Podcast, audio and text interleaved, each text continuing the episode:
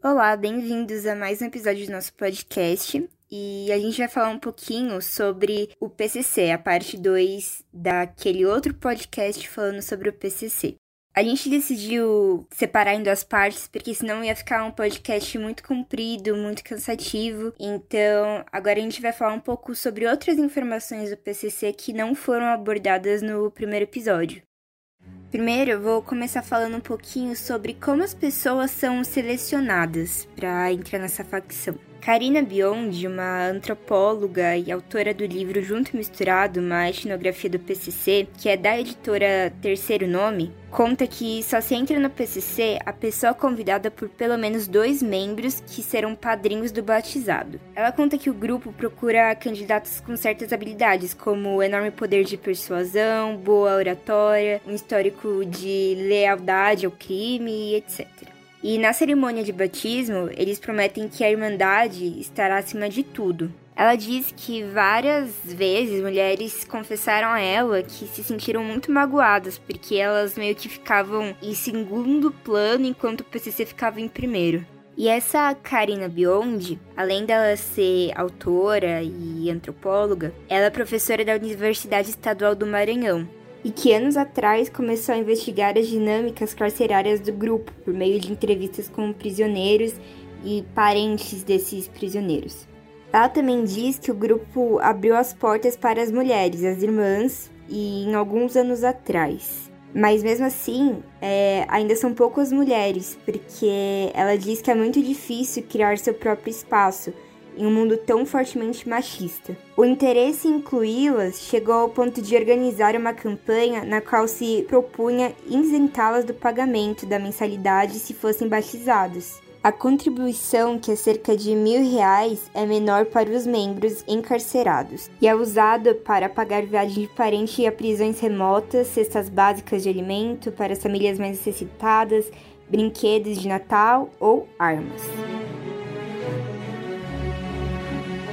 Com o objetivo de manter a polícia distante para não prejudicar o negócio das drogas, o PCC criou um sofisticado sistema de justiça próprio baseado em três pilares que se aplicam dentro e fora das prisões.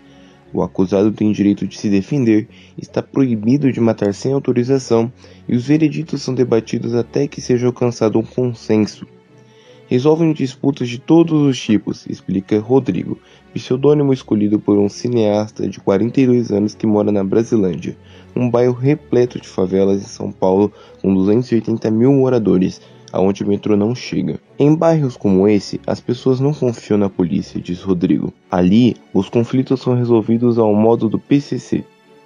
Essa irmandade de criminosos também resolve problemas do cotidiano, como mostram vários exemplos que Beyond cita de suas pesquisas, queixas sobre um carro mal estacionado que impede a passagem, uma mãe que lhes pede que fale com um filho viciado em drogas, outra protestando porque o dentista não aparece no ambulatório. E quando o PCC se recusa a se envolver, chegam críticas do bairro e ouvem-se queixas como a de que o bairro está abandonado e ninguém se importa com eles. Muitas vezes, o sistema da Irmandade substitui a justiça comum. Em janeiro, quando a polícia interrogou Giulia Cândido, de 21 anos, sobre a morte de seu bebê e depois a deixou ir, o PCC assumiu o caso do seu jeito. O bebê havia chegado ao hospital sem vida, com marcas de mordidas no rosto e fraturas no crânio, tórax, mandíbula, nariz e clavícula. Para a polícia, não havia indícios de que ela tivesse participado do espancamento fatal, segundo relatou a imprensa. Mas Cândido foi sequestrada por criminosos ligados ao PCC que a colocaram diante de um tribunal do crime. Teve sorte, a polícia conseguiu resgatá-la viva. Segundo as autoridades, a organização já havia sentenciado à morte. O Tribunal do PCC. As sentenças geralmente são cumpridas em questões de horas. Ao contrário dos júris populares, esses tribunais eles não terminam com uma votação, as pessoas, as partes envolvidas, elas chegam num consenso. Ah, vou dar um exemplo para que fique mais fácil o entendimento. Se você rouba a casa de um vizinho, você vai trocar uma ideia, vocês vão discutir e vão levar esse caso até os irmãos, para que os irmãos escutem as duas partes, determinem qual parte está correta, qual parte está errada, e a parte que estiver errada vai sofrer as consequências de seu delito. Pode ser até uma perna quebrada ou até mesmo morrer. Uma série que se assemelha bastante a esse padrão é a série brasileira chamada Sintonia. Nessa série é transmitida um desses métodos de julgamentos utilizado pelo PCC, só que não menciona a organização nem as semelhanças que a cena tem com o funcionamento da organização. Em uma das cenas, vários criminosos debatem de pé em um círculo em um galpão abandonado. Isso entra muito no exemplo que eu acabei de explicar a vocês. Apesar de ser um sistema feito por delinquentes, que é colocado na prática por delinquentes, é um sistema de justiça muito rápido, muito eficaz. E ainda, além de tudo, é gratuito e dá acesso àquela parcela da população que é gigantesca e não tem acesso a muita coisa, que é a parcela mais pobre periférica do Brasil.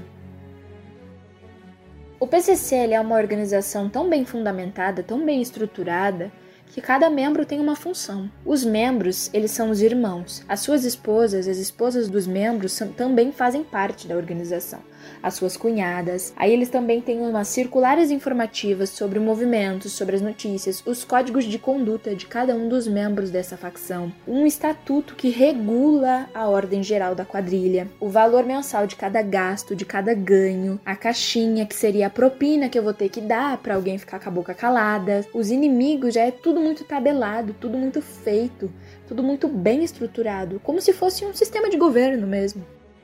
A facção, né, o primeiro comando da capital, ele ficou tão famoso, tão famoso, que ele conseguiu reunir de 300 mil a 500 mil votos para levar para o Congresso Nacional os seus representantes, que viriam a ficar conhecidos como a Sintonia dos Gravatas. Claramente você já deve ter ouvido falar esse nome no jornal. Que o que seria a Sintonia dos Gravatas? Seria a sintonia do monte de engravatado. O que, que vem na sua cabeça quando você vê uma pessoa engravatada? Entrando no Congresso Nacional. É um advogado, certeza. E eles estavam ali para defender os presos. Eles estavam ali para lutar contra as injustiças do sistema prisional brasileiro.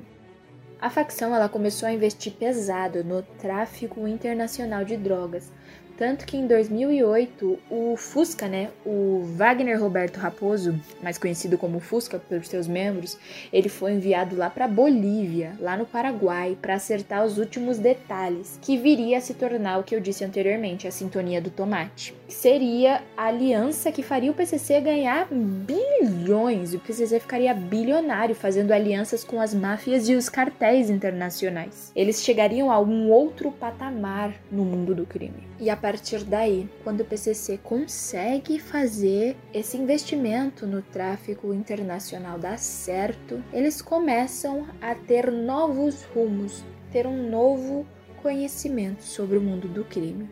O PCC começa a lavar dinheiro. E começando a lavar dinheiro, o PCC muda de universo. O PCC agora apresenta seus membros como empresários. Agora lavar dinheiro e formar contratos com o poder público os bandidos financiavam as campanhas, ameaçavam os políticos da concorrência.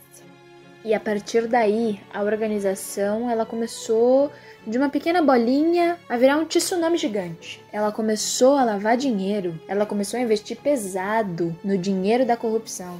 E a mesma estrada que passava o dinheiro da corrupção passavam os integrantes da facção, que antes irmãos, conhecidos agora como empresários, de lavar o dinheiro do tráfico. Então eles mudaram de traficantes para irmãos e de irmãos para empresários. E aí surgiu um novo mundo, o dos contratos com o poder político, um poder público. Apropriando assim os bandidos, eles iriam financiar as campanhas e aí eles ameaçavam os concorrentes políticos que viriam contra os seus ideais. A gravata dos tribunais. A facção apresentou a política, o PCC virou um partido cuja ideologia era o dinheiro, a ideologia era o lucro, era o crescimento, era a dominação absoluta da nação. E querendo ou não, com todas essas informações aqui que eu passei para vocês, a minha intenção não é romantizar, não é fazer ninguém ser fã do PCC. Porém, é uma organização criminosa, tá no Brasil até hoje e é uma das organizações criminosas que mais deu certo. É uma das organizações criminosas que mais cresce a cada ano. A cada ano o PCC ele ganha mais partes do Brasil. E a cada ano o PCC, as máfias e os cartéis do mundo inteiro fazem novos contratos, fazem novas alianças. E o que, que a gente pode fazer com isso? A gente pode perguntar, a gente pode colocar no poder pessoas que vão começar a questionar isso. Porque não é certo, não é certo uma organização criminosa, porque querendo ou não, o PCC é uma organização criminosa. O PCC veio com o ideal de justiça. Ele foi criado lá, quando a gente falou na parte 1, com o ideal de justiça. E hoje é uma facção bilionária. E o que, que a gente vai fazer sobre isso? Os crimes em nome do primeiro comando da capital. Atentados de maio de 2006 aterrorizaram a população do estado de São Paulo e resultaram em centenas de mortes, tanto civis quanto agentes públicos, cerca de 505 civis e 59 agentes públicos. O ataque que levou pânico a Araçatuba, no interior de São Paulo, foi feito com o dinheiro e o armamento do primeiro comando da capital e pode ter envolvimento e até treinamento com outras máfias e cartéis internacionais. Até agora, sete pessoas foram presas por envolvimento no ataque. Pelo menos duas já são integrantes oficializadas do primeiro comando da capital, a facção criminosa paulista. Esse foi o podcast de hoje, finalizando essa parte sobre a história do PCC. Eu espero que todos tenham gostado e até a próxima.